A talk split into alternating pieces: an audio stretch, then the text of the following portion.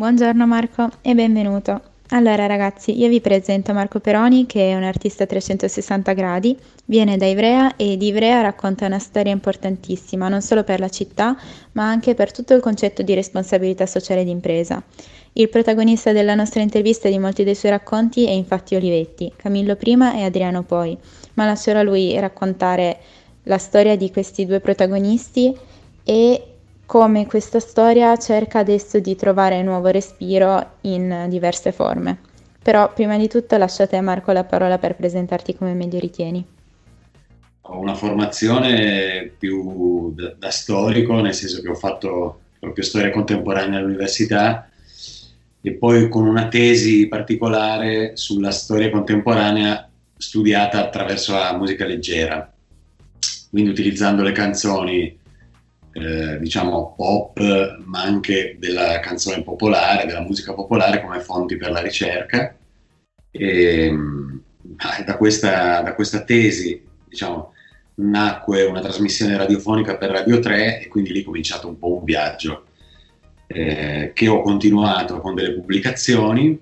Mm, il mio primo libro si intitolava Il nostro concerto eh, per eh, Bruno Montadori in cui si cercava un po' di fondare proprio lo studio della storia contemporanea con la musica leggera come, come documento,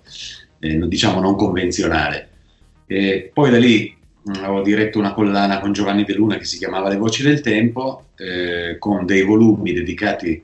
ad un cantautore, ma eh, come interprete di un periodo storico, quindi non la biografia, che ne so, la vita di Vasco Rossi, ma Vasco Rossi come Virgilio che ci accompagnava negli anni Ottanta, per esempio. E prende questo nome, ma eh, con una totale indipendenza, la compagnia Le Voci del Tempo, della quale faccio parte insieme al musicista Mario Congiu di Torino, da dieci anni ormai, con degli spettacoli fatti appunto di, di canzoni e di parole. E poi c'è, come dire, uno degli, degli, degli, argomenti che abbiamo affrontato con Le Voci del Tempo è proprio Adriano Olivetti, eh, per il quale insomma, ho nutrito un interesse eh, forte, dato anche del, del, fatto che chiaramente, essendo io di Ivrea, insomma, cosa si respira, si respirava in famiglia, con cui siamo cresciuti un po' tutti qui, e ho approfondito, però non tanto in questa chiave, diciamo così, se mi permettete, nostalgica, come stavamo bene Ivrea negli anni 50, ma perché mi interessava proprio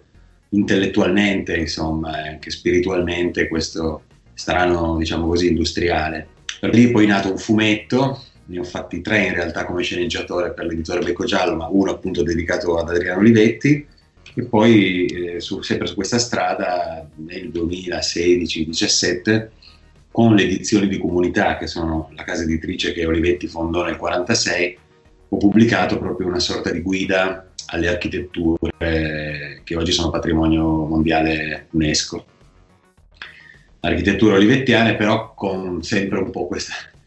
così, mia passione divulgativa e inclusiva, per cui eh, con quel tanto come dire, di insolenza che ci metto un po' nelle storie, per cui per tirarle un po' fuori da, dall'accademismo, dal, dalla celebrazione proprio che fa di queste storie un monumento, ma per renderle così eh, fruibili a un pubblico più ampio e eterogeneo possibile. Sono poi entrato in contatto con aziende, imprese, eh, un po' perché ci abbiamo proprio portato gli spettacoli dentro, un po' perché eh, con alcune di loro mh, mm, è poi nata l'esperienza della, del quinto ampliamento, che è un'associazione che divulga un po' i valori e le intuizioni di, di Olivetti nel, nel presente e, e, per cui ogni tanto mi capita appunto di, eh, di raccontare ancora questa storia, ma non come, ripeto, c'era una volta, ma per portare degli stimoli in chi oggi produce, magari qualche, qualche ispirazione. Ecco, poi io naturalmente non sono eh, un imprenditore che ha né un formatore che, che, che, uno chiama quando vuole farsi insegnare qualcosa di preciso, sono un po' uno che viene a fare delle bolle di sapone e poi vediamo cosa succede. Ecco. Ok, allora partiamo proprio di qui. Hai appena parlato di quinto ampliamento e so che in collaborazione con loro è appena nato un progetto che si chiama La Rapidissima, attraverso cui cerchi di raccontare appunto la storia dei Olivetti non come c'era una volta, ma in una chiave nuova. Quindi avresti voglia di raccontarci quali sono i soggetti di questo nuovo progetto e qual è il vostro scopo? Certo, volentieri. Tanto per fare solo un pochino d'ordine, eh, dunque, Quinto Ampliamento cos'è? Un'associazione di secondo livello, cioè che unisce eh, enti, imprese, associazioni, cooperative, insomma realtà organizzate eh, attorno ai principi dell'economia civile e anche nel tentativo di declinare un po' la vicenda olivettiana nella, nel, nel, presente e fare un po' network per eh, così promuovere questi valori, questi principi che sono quelli della responsabilità sociale d'impresa, la sostenibilità ambientale, tanto è vero che ne fanno parte, per dire, Lega Ambiente Nazionale e, e Confindustria che insomma non è che proprio così dialogavano così tanto storicamente, no? E quindi un po' un Olivetti declinato, quello che consente di far dialogare realtà così diverse. Poi a parte c'è Icona, che invece è una società costituita da 18 imprenditori di Ivrea, eh, soci paritari, che hanno acquistato le fabbriche, le officine ICO, la fabbrica di mattoni rossi costruita fino all'Ottocento da Camillo Olivetti, quindi è una realtà molto vicina, prossima, ma distinta da Quinto Ampliamento, perché è proprio una, una società che ha acquisito eh, questi, mi pare, 45.000 metri quadri di, di, di, officine olivettiane e con l'obiettivo chiaramente di, di rifarle nascere, riqualificarle, eh, rinsediare lavoro al loro interno. Allora con il primo lockdown eh, tutte le attività artistiche, formative, eh, sospese, come Associazione Culturale Pubblico 08 di cui faccio parte abbiamo fatto una proposta a Icona per una rivista, rivista che vuole un po' raccontare questa riqualificazione e un po' nutrirla con dei contenuti perché eh, almeno questa è la mia opinione, ma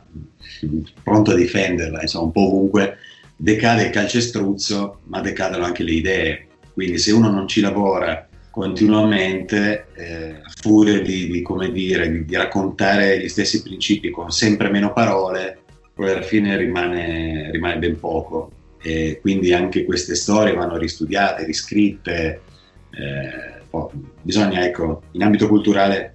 seminare, zappettare, innaffiare, aspettare, sono tutte parole che eh, secondo me devono accompagnare un, un, progetto culturale che abbia un po' l'ambizione di generare qualcosa. Quindi questa rivista non è appunto un mero, diciamo così, organo di comunicazione, un megafono delle cose che succedono oggi dentro eh, le officine, lo è, ma è soprattutto diciamo, un uh, progetto attraverso il quale si vuole eh, creare complessità, densità, studiare, eh, intrecciare le varie realtà che, che, si affacciano a queste fabbriche che stanno rinascendo, proprio perché eh, loro diciamo, eh, terreno va eh, riseminato, anche perché in questo momento le fabbriche sono per lo più vuote, non è il momento di ingaggiare pubblici che che tanto ancora non potrebbero avere accesso a questi spazi, ma è il momento di creare eh, appunto delle sinergie, eh, soprattutto delle connessioni tra realtà che esistono da molto tempo, mh, sono vicine anche di casa, ma magari non così facilmente dialogavano, no? però che forse nel, in quelle officine che rinascono può, possono ritrovare un magnete eh, che, le tiene, che, le tiene, assieme, però questo bisogna lavorarci scrivendo, e pensando. Ecco. Ok, sì, di sicuro è un progetto molto ambizioso che però eh, io seguirò passo dopo passo perché ci tengo moltissimo appunto e ho visto anche come stanno rinascendo un po' le officine. E dietro ci dovrà essere un lavoro pazzesco però che parta appunto anche dal far ripartire un po' questa idea che a Ivrea era nata forse un po' troppo in anticipo e che adesso più che mai dovrebbe, a mio modestissimo parere, tornare un po' ad avere vita e respiro, ecco. Però, eh. appunto, volendo invece fare un, un salto indietro di anni, eh, se ti va parliamo un attimo di Olivetti, presentiamolo un po' a, a, tutti dicendo perché Olivetti appunto può essere considerato precursore della responsabilità sociale d'impresa quali sono le basi della sua filosofia imprenditoriale che lo distinguono in quel periodo da qualsiasi altro imprenditore. Allora, chiaramente eh, sì, potremmo parlarne per, per, per molto, molto, tempo, ma insomma cercherò di essere più, più semplice, insomma, più magari scatenare qualche curiosità in chi, in chi ascolterà. Eh, non si parla forse mai abbastanza quando si parla di Adriano Olivetti del padre, Camillo Olivetti, che è stato il fondatore della Olivetti nel 1908. Eh, è proprio il capitano d'industria, cioè in una città che non aveva a quel momento una vocazione industriale spiccata, era una società pre, insomma, ivrea e la comunità circostante eh, contadina o, o comunque di, eh, di, artigianato, c'era questo mercato del venerdì che viene raccontato dai romanzi dell'epoca in cui c'erano canapai, falegnami, fabbri, cioè c'era una certa ricchezza, una certa produttività, ma la vocazione industriale la porta lui con una prima, diciamo così, avventura che è la CGS, centimetro grammo secondo. Eh, poi però in quello stabilimento, diciamo in quella prima fabbrica di mattoni rossi, quella un po' mitica dove tutto è cominciato, ehm, nel 1908 viene insediata la prima fabbrica nazionale di macchine per scrivere. Per darvi un'idea, ecco, la macchina per scrivere era un bene eh, sì, di lusso, non di largo consumo, eh, che costava molto, che ci si metteva molto tempo proprio a a, a farla, non, è, non, era ancora una produzione in serie. Camillo ci mette due anni a disegnare la M1, che è la prima macchina, che esce proprio nel 1911, e, ehm, con l'occasione della fiera a Torino Esposizioni, per, eh, dove si festeggiavano i primi 50 anni dell'Unità d'Italia. Eh, per cui insomma lavorano giorno e notte per riuscire a portare questa prima macchina eh, all'attenzione di tutti. E, e perché vi racconto questa piccola storia? Perché in Camillo ci sono già alcuni aspetti che poi il figlio Adriano porterà nella dimensione dell'industria di massa, mh, nel successo internazionale, ma a livello di valori cioè, sono già ben presenti da subito nell'avventura industriale. Mh, tanto per dirvi, questo Camillo Olivetti era un industriale, ma era un socialista, per cui eh, come tale eh, coniugava un po' dentro se stesso due anime che di solito per di più in quella società meno complessa diciamo, e articolata della nostra si trovavano spesso distinte, no? il padrone e il socialista, no? come dire, lui era entrambe le cose, per cui lì ci sono per esempio delle attenzioni un po' inusitate, no? uno dei primi fondi di solidarietà in Italia, per cui la persona che aveva bisogno poteva accedere a un sostegno in momenti di difficoltà, che potevano essere dai più seri per spese sanitarie, eh, ma anche ai più banali, proprio le cronache raccontano, so, le forniture di legna per gli operai durante gli inverni con delle delicate copiose, no? eh, poi anche delle piccole cose che si vengono a sapere un po' per volta, mi butto lì come suggestioni, per esempio alcuni di questi uffici del Fondo di Solidarietà eh, mh, situati nel centro storico, eh, lontani dalla fabbrica, di modo che chi avesse bisogno non, non dovesse insomma, chiedere davanti agli altri che poteva rappresentare magari una forma di umiliazione, cioè, per cui sono anche poi dei piccoli dettagli ma non così piccoli, per darvi un'idea di che cosa poi volesse dire questa solidarietà così vissuta e praticata all'interno della fabbrica eh, e così veniamo anche alle, alla, all'attualità di questa esperienza, eh, quando eh, alla vigilia della prima guerra mondiale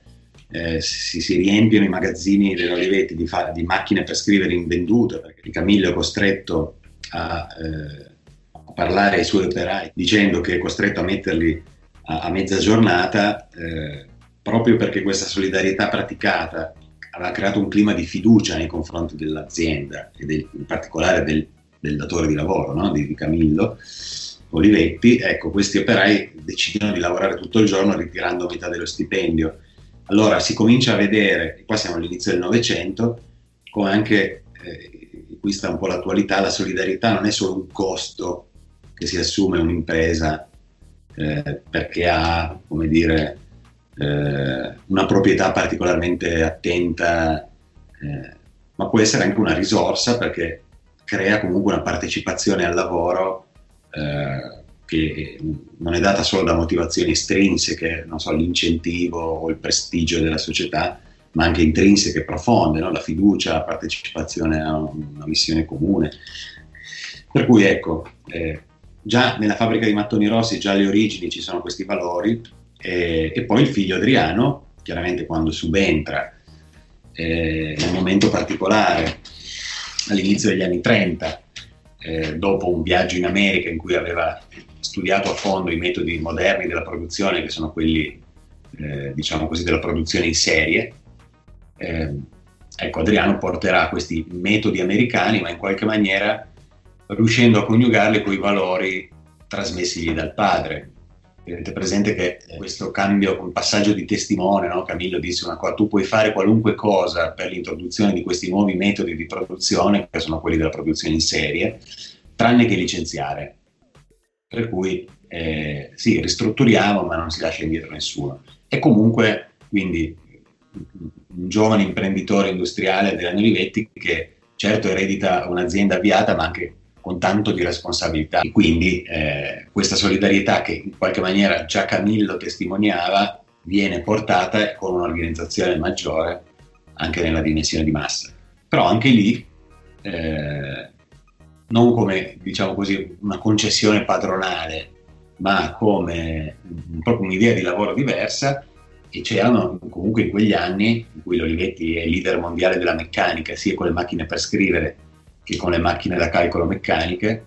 in quella fabbrica c'erano in quell'azienda i più alti indici di produzione. Quindi non dobbiamo immaginare questo welfare aziendale come appunto una concessione padronale, ma è anche come dire uno strumento di partecipazione al lavoro. Poi gli esempi sono tantissimi, ci sono gli aspetti più macro e poi aneddoti, che però hanno un valore no, narrativo. Per darvi un'idea, nel 49 una grandinata eh, distrugge i vetri delle officine e eh, grandinata anomala chiaramente, eh, i, chi viene a lavorare con mezzi, biciclette, eh, scooter, a piedi, insomma per il primo turno trova la direzione con i megafoni che annuncia che la fabbrica è chiusa perché eh, ci sono i vetri rotti, è entrata l'acqua, i cavi elettrici corrono in mezzo a, insomma c'è un elemento anche di pericolo. Ecco, mh, proprio le notizie Olivetti, che erano un mensile, a cui ci siamo un po' ispirati, se vogliamo, per la rapidissima, eh, raccontano di questi operai impiegati che, contravvenendo agli ordini della direzione, entrano ugualmente, ognuno mette a posto la sua postazione e la fabbrica riprende nel giro di 24 ore, mi pare di ricordare, la produzione. Ecco, tenete presente che eh, è proprio un esempio piccolo, ma insomma, significativo che si può vedere, evocativo, di come poi la, la solidarietà diventi anche uno strumento di, di, partecipazione, di coesione attorno a un obiettivo comune. Non, non si può chiedere come partecipazione facendo chiami, camminare so, i manager sul ponte tibetano alla domenica per, per, motivarli, ma bisogna mettere sul piatto qualcosa di concreto. E, e lì si, questo si faceva. Una frase, eh, a un certo punto Francesco Novara,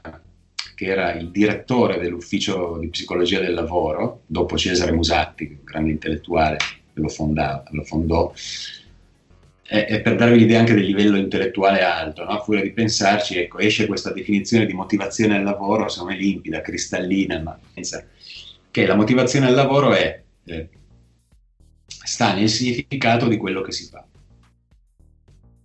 Per cui se il mio bullone, non so come dire, la mia vita, il mio prodotto, eh, il lavoro che tutti i giorni eseguo, come dire, non è fine a se stesso, eh, ma il profitto che genera, che è fondamentale ovviamente, viene in qualche maniera anche distribuito nella comunità eh, e la fabbrica ha un ruolo positivo col, col territorio perché distribuisce non solo prodotti e stipendi ma anche servizi sociali, cultura, eh, ecco che quel, quel prodotto non è più solo un prodotto il mio lavoro non è più solo quello che io faccio per contratto, ma significa partecipare al cambiamento, al miglioramento del mondo. Per cui quella è una motivazione intrinseca che va ben oltre l'incentivo, che pure fa sempre piacere. Eh, però ecco, qui valori, eh, tecnica, spiritualità così eh, si tenevano per mano. Effettivamente ci anticipavi già come Olivetti sappia poi tradurre la sua filosofia sociale persino negli edifici in cui chiama a lavorare i propri operai. Ci spiegheresti adesso come effettivamente questi edifici ci comunicano la filosofia di Olivetti e quali riconoscimenti vengono attribuiti a Ivrea a tal proposito? Ma allora, ehm, come dicevamo prima, insomma, è da qualche anno che Ivrea è l'architettura industriale olivettiana in particolare è patrimonio mondiale dell'umanità, lo è perché eh, ovviamente sono architetture di pregio, gli architetti che le hanno progettate sono importantissimi, ma eh, più di tutto sono importanti le idee che eh, c'erano a monte di questi eh, edifici così dire, particolari, che sono quelli costruiti all'inizio degli anni 30, da, mh, progettati da Luigi Figini e Gino Pollini, due giovani architetti in stile diciamo razionalista, mh, poi ispirati a Corbusier, eh, che oggi sono patrimonio mondiale dell'umanità. Vetro l'elemento dominante perché si voleva uno stabilimento produttivo che non fosse un congegno di sofferenza, ma fosse un posto in cui appunto si lavorava nella luce naturale eh, e in qualche maniera questo vetro fosse il simbolo della trasparenza e, e, del luogo di lavoro a misura d'uomo in cui la persona è al centro. Ora, questa non è mera retorica, perché proprio di fronte alle fabbriche stavano la fascia dei servizi sociali, dove c'erano eh, l'asilo nido, la biblioteca centrale, eh, l'odontoiatria, infermieristica, radiologia, traumatologia, eh, il primo centro di psicologia del lavoro, eh, tutti servizi sociali diciamo gratuiti per dipendenti e figli. Se sommiamo questo alla busta paga che era più alta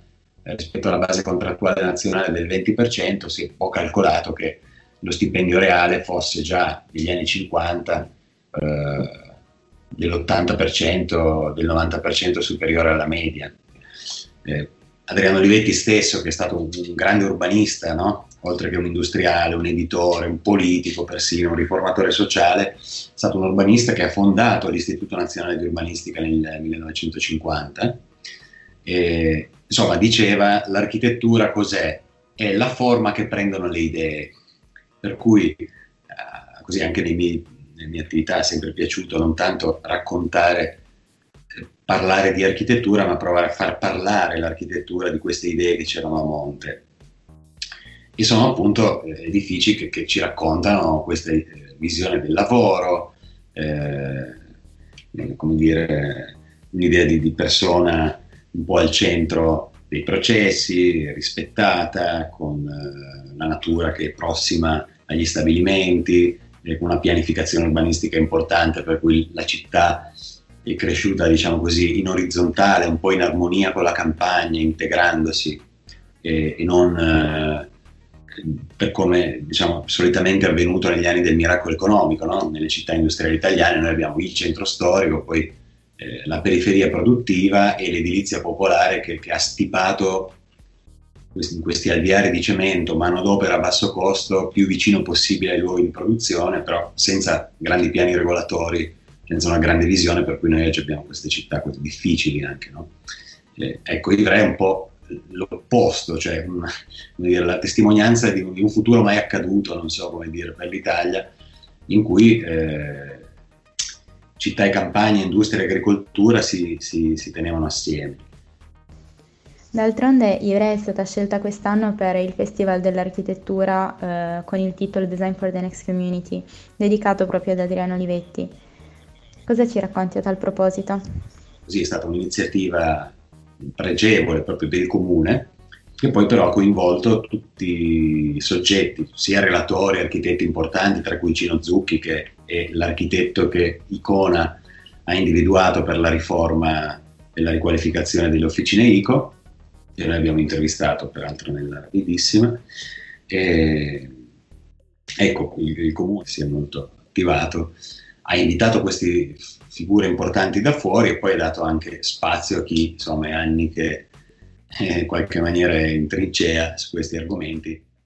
Perfetto, concludo con un'ultima domanda perché ci tengo a sottolineare ancora la collaborazione, l'ennesimo risultato della collaborazione che da tanto tempo portiamo avanti con la Fondazione Olivetti e ehm, in questa occasione si è tradotto nella creazione di un'audioguida che conduca il visitatore per la città di Ivrea, spiegandogli la storia di Olivetti, creando quindi quattro percorsi, se non sbaglio, che lo conducano per le vie della città. Sì, qui c'è appunto la, la collaborazione che è di lunga data con eh, la Fondazione Adriano Olivetti, che per chi non lo sapesse è attiva dal 1962 ed quindi da tanti decenni che preserva la memoria, l'opera, il pensiero di Adriano Olivetti e che è stata la protagonista della candidatura UNESCO. Ecco, dopo aver per esempio pubblicato la guida con le edizioni di comunità, che chiaramente sono molto vicine alla fondazione, è nata l'idea dell'audio guida, quindi eh, anche per ovviare un po', onestamente un po' al ritardo, diciamo così, della ricezione dei, dei, dei turisti, perché insomma, abbiamo tante cose belle, ma bisogna anche dire le cose quando è il caso che hanno funzionato un po' meno, cioè eh, avevamo proprio persone che arrivavano, chiedevano, finivano nei posti più strani, a volte con una brochure, a volte senza. Eh, e quindi per, per, un primo, come dire, metterci una prima toppa, tra virgolette, per usare un tecnicismo, eh, abbiamo pensato a questa audioguida, per cui la trasposizione di quei contenuti, chiaramente non tutti, eh, su, dei, su, un supporto audio attivabile attraverso QR code da chiunque eh, arrivi ne, nella prossimità di uno degli edifici. Eh, lo attiva, si, si, vede all'interno di una mappa abbastanza chiara eh, e da lì può accedere diciamo, delle informazioni di, per un primo approdo no, alla comprensione di questi edifici qui. Eh, ecco, sì, effettivamente eh, ci accorgiamo che ha un, che ha un senso sia delle, dai numeri con cui insomma, il sito è visitato e poi lo vedi poi insomma, per le strade con le persone con il telefono eh, e così insomma piano piano stiamo anche offrendo un servizio migliore. Allora, io adesso vorrei ancora riempirti di un sacco di domande, ma eh, dobbiamo poi chiudere l'intervista qui perché certo. però appunto ci tenevo a portare anche agli occhi un po' di tutti, alle orecchie di tutti questa storia che adesso sta riprendendo un po' piede, sta cercando di avere nuovi stimoli, nuovi input